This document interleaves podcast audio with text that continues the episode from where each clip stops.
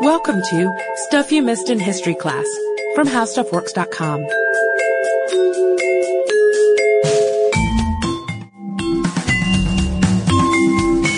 Hello and welcome to the podcast. I'm Sarah Dowdy. And I'm Deblina Chakraborty. And today we're going to explore a mystery about one of the most iconic mystery solvers out there, Sherlock Holmes. Holmes being Scottish writer Arthur Conan Doyle's consulting detective, the hawk-faced super sleuth who's always been able to somehow use his powers of deduction to solve mysteries and always get the bad guys. He always knows what's going on, Yep. even if he looks like he's in a haze of opium or whatnot. I think it was cocaine, but who, who's counting?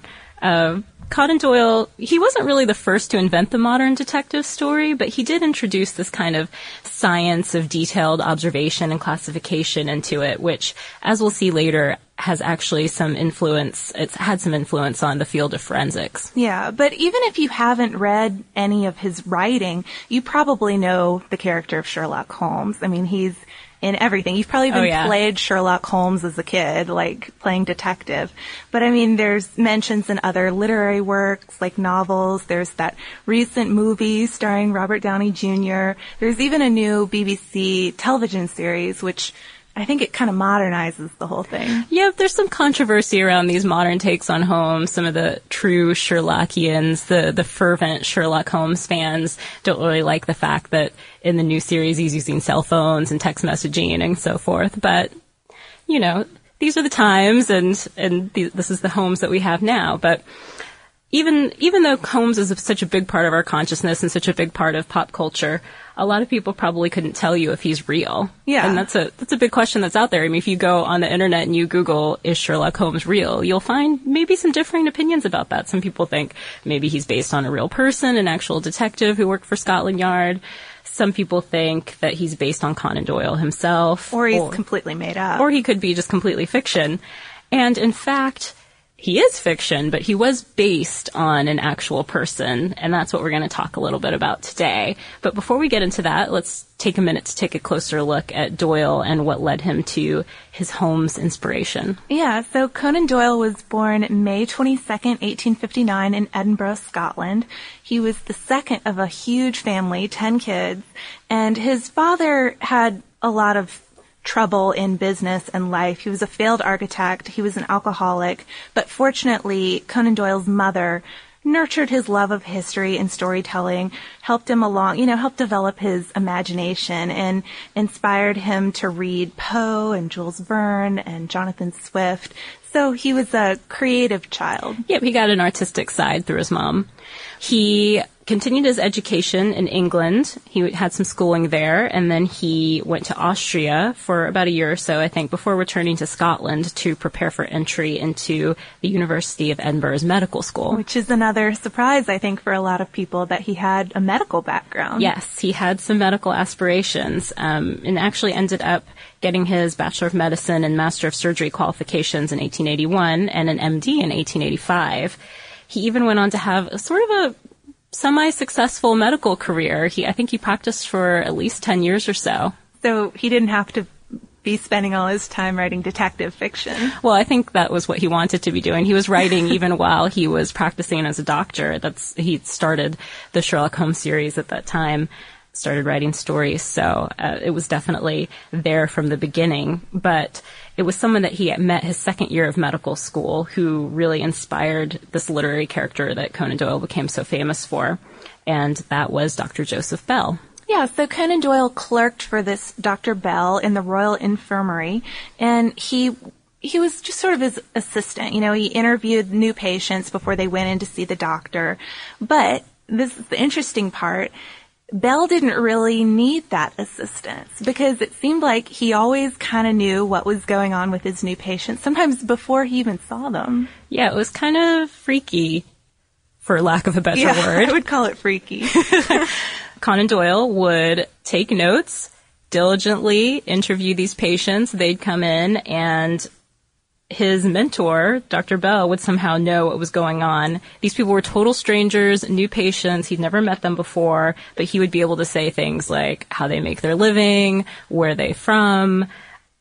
even maybe where they'd been that day. Yeah. And Conan Doyle was really impressed by this skill, and As that's why anyone would be. as anyone would be, I would be. But it's interesting, they're not actually friends, and you might think um, this impressionable young Conan Doyle would try to build a relationship with this guy, especially since he becomes such a major influence on his character later. But yeah, they're they're not good buddies. In Bell's journals, which he kept from the 1860s until his death, uh, there's no mention of Doyle. So you know they must have he must have not had a huge impression on the doctor. You would think. I mean, I if I I don't write in a journal, but if I were to write in a journal, I'd probably write about my best friends and the people who are a big influence in my life. And he did not appear there. That journal was actually on display at an exhibit that the Royal College of Surgeons in Edinburgh has about Conan Doyle and Bell and the real Sherlock Holmes. Still, it's a permanent display there, and he has that and some letters. And so, what they what we can ascertain from that is that they weren't that close. Yeah. But still, Conan Doyle must have been inspired by this skill, this like guessing power that the doctor had. So that makes us wonder, how did the doctor do this? How is he able to determine all of these minute details about someone's life before he really talked to them? Hold that thought. We're going to get into that a little more. First, a little bit of background on Bell. He was born in 1837, and it, he was born into a really medical focused family. His dad, his uncles were all well known surgeons. They were all involved in the medical field. So he kind of followed in their footsteps. He was educated at the academy and the university in Edinburgh and practiced as a doctor in Scotland. He was described as being a thin, wiry guy, had a high nose, a cute face, penetrating gray eyes, and a high discordant voice. Which sounds like somebody else I can think of. Yep, uh, it's true. A lot of these features, like the nose especially, are thought to be very Holmes-like. And people say that Bell even wore a cloaked coat and a deerstalker hat, which are, which are Holmes trademarks. so he even has the costume on. He even has the outfit. Yeah, and he's he's kind of an interesting guy, not just the super focused doctor, but he's an amateur poet and a bird watcher and an avid shooter when he's not busy with, you know, medicine and that sort of thing. So he has these interesting hobbies, I guess you'd say. Definitely. But his main focus still is medicine. And in his profession, he did a lot of things of note. He started Scotland's first training course for nurses, which was kind of a big deal, and agreed to teach some of the first female medical students too, even though that was pretty controversial at the time. There was a lot of prejudice against these women who wanted to study medicine. He was also Queen Victoria's personal physician whenever she was in Scotland, which I find very interesting. And I swear Queen Victoria like makes an appearance in almost every podcast. Uh, she works her she way finds in. her way in there. It- yeah, she apparently checked out his wards and liked what she saw and decided to make him her He personal doctor for her. Yep. So one of the things he was best known for, besides all of these accolades and positions of prominence, was for teaching a particular method for diagnosing patients. And we've alluded to that a little bit before with his experience in being able to identify certain things about patients before even interviewing them. And basically what this all comes down to is that he thought it was important to make a study of people, both in order to notice the small details that distinguish the sick from the healthy, and also just to impress patients with your knowledge of of them so that they'll put their faith in you. Yeah, I mean it it worked for his assistant. You can imagine that it would work for his patients pretty well too. Definitely. And so he told his students that a diagnosis rested on three things observe carefully, deduce shrewdly, and confirm with evidence. And he put this into practice for them too. Yeah, and we have an example for you that is just kind of outrageous. There's a woman walks in with a little child and the doctor immediately says, "Oh, how was your walk from this small town in Fife and did you have to walk up the Inverleith Row and what'd you do with the other one and are you still working at the linoleum factory?" Okay, that's a lot of really a specific personal questions. Very specific stuff. And this was all without ever having met her before. This was their first encounter. And, and, oh, I should have mentioned here that this is all sort of our English translation from the Scottish vernacular at the time, which I didn't think we should attempt to pronounce, but Maybe um, next time. maybe next time we'll give that a try after a few beers. but he had never met her before. So how did he do this? He quickly noticed small things about her. Her Fife accent. That's how he recognized she was from Fife. The red clay on her shoes, which could have only come from the Botanical Gardens area, which was near the road that he asked her if she had walked up. That's like something that would happen on a detective show, definitely. Totally. the coat she had slung over her arm was too big for the child who was with her, so it must have been for another kid. Which means that she must have left home with two kids, and she had dermatitis on her right hand, which was peculiar to workers who worked in the specific linoleum factory in that town where he had ascertained that she was from. So all of these really super specific, minute details, he suddenly put that together upon meeting her. Who knows, maybe in a matter of seconds and decided that it was correct. And sure enough, she answered each question in this conversation. She was like, yep, mm-hmm. I left the kid with my sister. Um, yeah, it was a good walk. I mean, she answered all of these questions in the affirmative and proved that he had ascertained correctly. I would have thought he was a wizard or something. I don't know. I think that would disturb me a little bit if somebody was that spot on about everything. Yeah, I don't know if I would have been exactly encouraged either, but it, it, worked for a lot of people. And it, it turns out that people say that he was right most of the time, but if he wasn't, he, there were occasions where the patient would say, "Oh, that's not correct," and a lot of times he would then go further and expose that they were lying. oh wow! yeah, which is kind of, I mean, taking it a step further, but um, not exactly living up to the point of putting your patients at ease at that point, I guess. Probably not, but at least getting the job done, which is getting to the heart of the problem. Yeah. His goal was diagnosing, so he got to the truth one way or another most of the time. Yeah, and I mean, he recognized that this was a valuable skill for his profession, and so he wanted to train his students to have the same abilities and taught them to look for those really specific details that gave someone away, you know, like everything from the way a person walked uh, for instance, a sailor would walk differently from a soldier. Um, look at their hands, which hands are not only give you big clues about someone's age, but maybe even a person's profession. And he even went so far as to say that you could tell the difference between different types of calluses on the hands.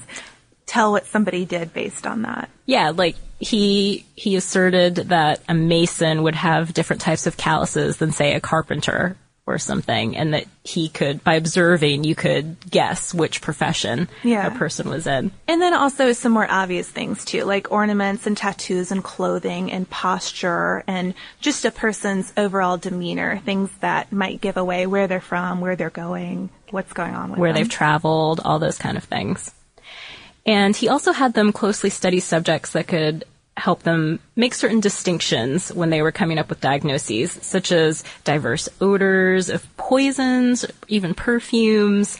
They had to sort of sample all these things and learn, I guess, the technical aspect of it too, not just looking at, okay, what does this person have on them? What markings can I see? But also, can I recognize certain scents, certain tastes, certain sights? Yeah, and the way he did that was maybe sometimes a little questionable. Yep. According to a column, a 2009 column in the Forensic Examiner written by Dr. Katherine Ramsland, she describes this funny kind of training exercise or trick that Bell used with his students when teaching them his method. Basically, he had this gross container of amber colored fluid, which he told them up front was disgusting, bitter tasting, but he told them that it was a potent drug. And since they needed to learn how various substances taste and smell, they should follow his example and taste it right now. So he stuck a finger in it, licks a finger, and then they all have to do the same. And sure enough, pass it around. He's correct. It's bitter tasting. They all agree Everybody's it tastes gross. It. Everyone's grossed out. And then at the end, though, Bell tells him that they've missed the most important part. The finger that he dipped into the liquid wasn't the same one that he tasted.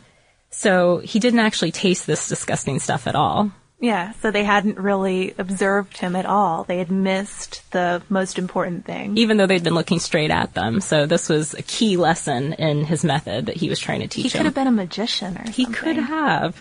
So Bell didn't just use this method for teaching and to help his patients. He also used it to help solve crimes in a Holmes-esque sort of way.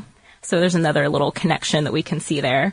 He actually admitted to a reporter in the 1890s that he'd been involved for about 20 years, two decades or so, that he had been working on criminal cases for the Crown. But he wouldn't divulge any details about this. Yeah, but Ramsland, that uh, author we mentioned earlier, asserted that he was involved in a few really big cases. And one of them was the case of Elizabeth Chantrelle. She was this young woman who was murdered by her no good husband, Eugene Chantrelle, for her insurance money. And he tried to make it seem like it was an accidental death, that she had been killed by coal gas poisoning. But Bell worked with a toxicologist from the university named Sir Henry Littlejohn and helped prove that Chantrelle had actually been poisoned. She hadn't been poisoned by the gas. She had been poisoned by something else entirely. And her husband had staged the room and staged the murder to make it look like she had died from the gas leak. Yeah, I mean, this guy didn't do any favors. He had pretty much made it clear that he wanted to kill his wife because he had insured her life around this time. And then sure enough, later when she fell ill, he tried to blame it on this gas leak, but they found out that it was narcotic poisoning, I think. He was also involved in the Jack the Ripper case. You may have heard of it. You may have heard of this exciting case. Several sources, uh, more than just Ramsland, they connect Bell to this case, but there's no real record that reveals who he suspected, which one of the suspects he thought was the real killer involved here.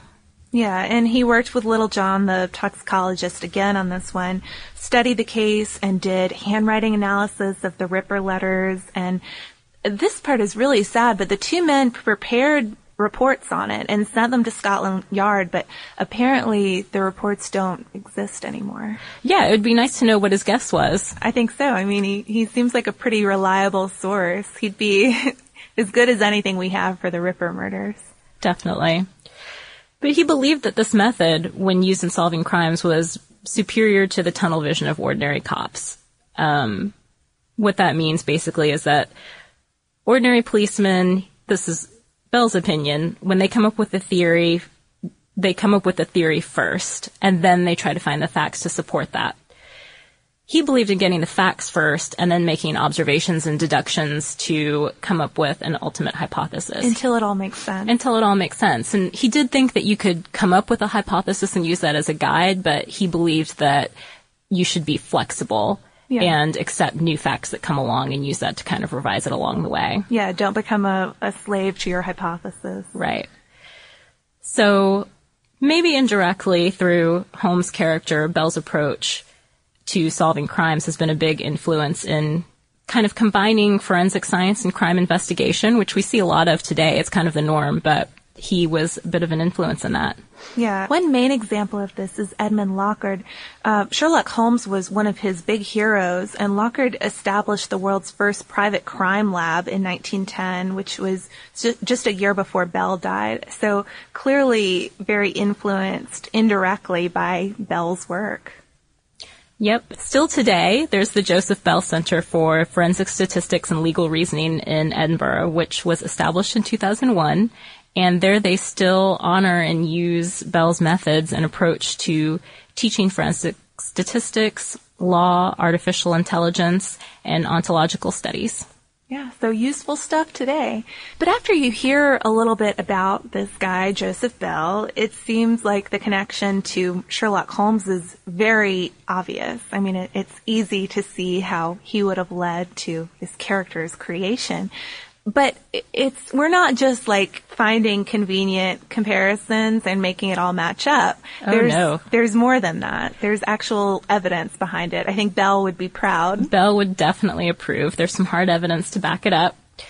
In a letter to Bell on May 4th, 1892, which is still owned by Bell's descendants, Conan Doyle said this quote, It is most certainly to you that I owe Sherlock Holmes, And though in the stories I have the advantage of being able to place the detective in all sorts of dramatic positions, I do not think that his analytical work is in the least an exaggeration of similar effects which I have seen you produce in the outpatient ward. Yeah. So that pretty much seals it. That's it.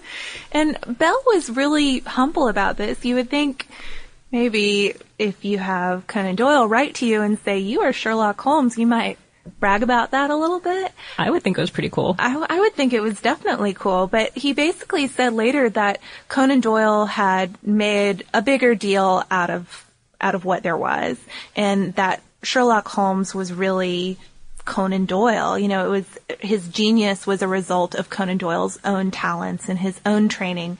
And he even said, quote, "You yourself are Sherlock Holmes and you well know it." So here he is just kind of denying this major influence. And maybe he just didn't want the attention. Who knows? Yeah, he was happy enough with his with his own accolades, accomplishments. Yep. And what he said isn't un- entirely untrue either. Conan Doyle does seem to have added a little bit of himself to Holmes' character, as a lot of writers do in their works his eccentric personality, Holmes's eccentric personality, that is, for example, many people often attribute that to the author. Bell was actually kind of a nice, charming guy, right? He was known to be really caring, funny, compassionate, whereas Conan Doyle, I think, was more prone to having maybe what was closer, not manic depression as Holmes did, Holmes' yeah. character did, but maybe something closer to that Sherlock sort Holmes of per- type of personality. Kind of prickly. You wouldn't want him to be your personal doctor, maybe if you were Queen Victoria. Definitely, but I think Bell fit the bill a yeah. little better. Um, they, we also see different influences from other people who lived in Edinburgh at the time and that during that same period who show up as part of Holmes' character, such as uh, Sir Robert Christison, who was another professor at the university, and he is said to have influenced Holmes' knowledge of poisons. So it's a mix. Yeah, as as most characters are, I'd say. Um, yeah. But I mean, still, in terms of that basic method and approach, Bell definitely inspired Holmes, and Holmes still has a lot of influence on characters today. Definitely. One notable example, Dr. Greg House on the show House. He, House creator David Shore has even acknowledged that Doctor was inspired by Holmes. Well, and it's funny because, I mean, when I was reading about Bell and his sort of gotcha things that he would do with his patients, I mean, I, I did think of House right away. I definitely did too, and I think that I've even heard that before that Sherlock Holmes was an inspiration for House, but I just assumed, maybe as many people have, that it was just the detective part of it, the, the part where House always has to solve a mystery. And the kind of grumpy demeanor. Exactly, but now I can see that it's actually closer to the original idea than I suspected. Definitely. All right, well, I think that about wraps it up for the real Sherlock Holmes here, but we're definitely curious about what your favorite Holmes story is. We were trying to pick ours and couldn't quite decide. So if you want to email us, you can find us at historypodcast at howstuffworks.com. We're also on Twitter at Missed in History, and we have a Facebook fan page. So lots of ways to share your favorite mystery. Yes, there are. And if you want to find out a little bit more about some of the ideas that we talked about here, such as Locard's exchange principle and how that worked, you can find it by coming to our homepage and typing in Locard's exchange principle. And that's at www.howstuffworks.com. For more on this and thousands of other topics, visit howstuffworks.com. The howstuffworks.com iPhone app is coming soon. Get access to our content in a new way. Articles, videos, and more, all on the go. Check out the latest podcasts and blog posts and see what we're saying on Facebook and Twitter. Coming soon to iTunes.